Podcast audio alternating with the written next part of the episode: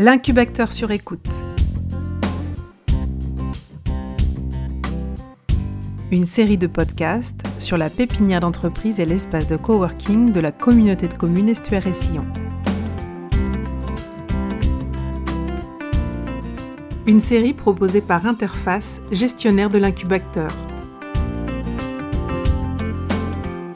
Épisode 4, l'atelier, avec l'entreprise Landais Couverture.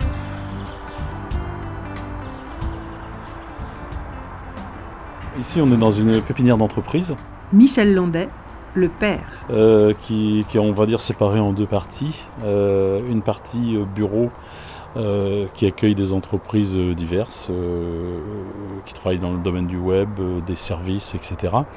Et puis, il y a une partie locale artisan. euh, dans lequel euh, on occupe, dans laquelle, pardon, on occupe euh, donc un local de 130 mètres carrés à peu près, donc qui nous sert à la fois d'atelier et de, de dépôt euh, pour euh, le matériel et, matériaux. C'est parti de la difficulté à trouver des locaux euh, adaptés, des, locaux relativement petits, hein, autour de 100-150 mètres carrés, il y en a très très peu sur la métropole. C'est beaucoup plus grand souvent et donc beaucoup plus cher, ça, dépassait nos besoins parce qu'on n'avait pas besoin de tout ça. Il y a ça. Bah, il y a le côté forcément aide euh, financière parce que c'est quand même relativement modéré en termes de, de prix. Là, ce qui nous plaisait bien, c'est l'emplacement aussi, le fait que tout soit euh, bouclé, etc. Et puis, euh, ben, le, le- le point aussi qui est très important, c'est le contact avec les autres entreprises. C'est un des inconvénients du bâtiment, c'est qu'on est souvent confiné dans notre petit monde. Et là, ça permet du coup de s'ouvrir un petit peu, de découvrir d'autres activités, d'autres personnes et de se rendre compte que bah, on, on peut avoir des sujets de discussion et c'est pas euh, c'est pas opposé quoi. C'est donc euh, oui c'est enrichissant. ouais. Alors ce lieu-là, on embauche euh, allez, à 80% de notre temps ici quand même, Pierre Landais, le fils. entre 7h30 et 8h, ou un petit peu avant des fois, ça dépend. Et c'est vraiment un lieu de stockage, mais aussi atelier, parce qu'on a tout ce qui est euh, partie façonnage et stockage du zinc. Euh, donc on doit façonner des pièces de zinc selon, euh, c'est du sur-mesure hein, clairement, hein, c'est selon les chantiers, pour des pièces d'étanchéité ou autres.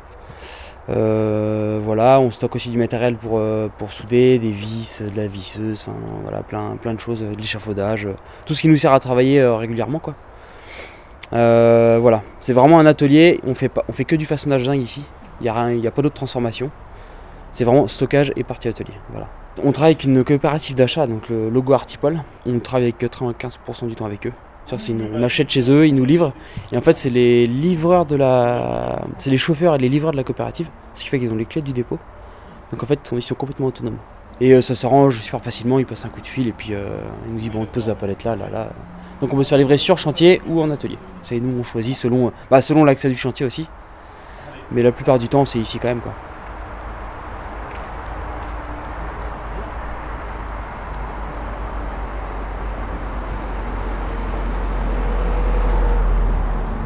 J'ai travaillé pendant presque 30 ans dans une entreprise euh, qui n'a absolument rien à voir avec le bâtiment. J'ai eu l'opportunité de, quitter en fait hein, euh, euh, sur la base du volontariat.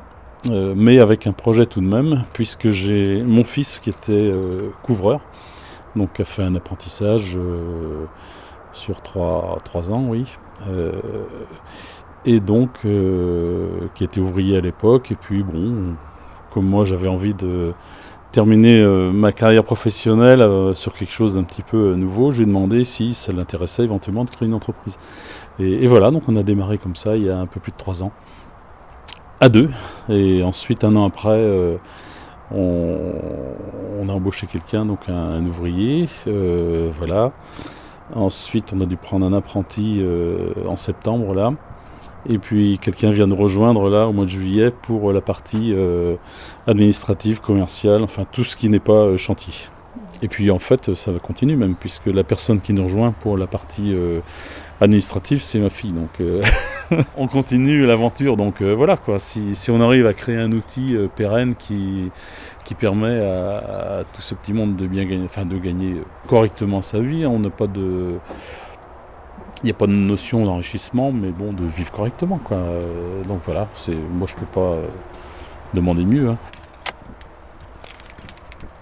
On est en fait jusqu'en novembre, euh, ouais je crois que c'est novembre, octobre ou novembre 2020, euh, il faudra qu'on parte, oui, on sera arrivé au bout des 4 ans. On n'a pas spécialement envie de partir. Enfin, on sait bien que c'est limité, mais, mais on serait bien resté plus longtemps. S'il y avait une offre du type hôtel d'entreprise, oui c'est sûr. C'est sûr.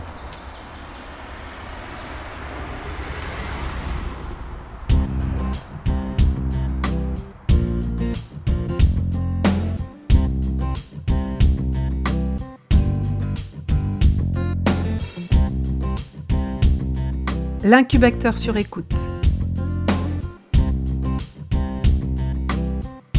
Une série de podcasts sur la pépinière d'entreprise et l'espace de coworking de la communauté de communes Estuaire et Sillon. Interview, montage, Magali Grolier. Musique, Jean-Marc Sangarlini.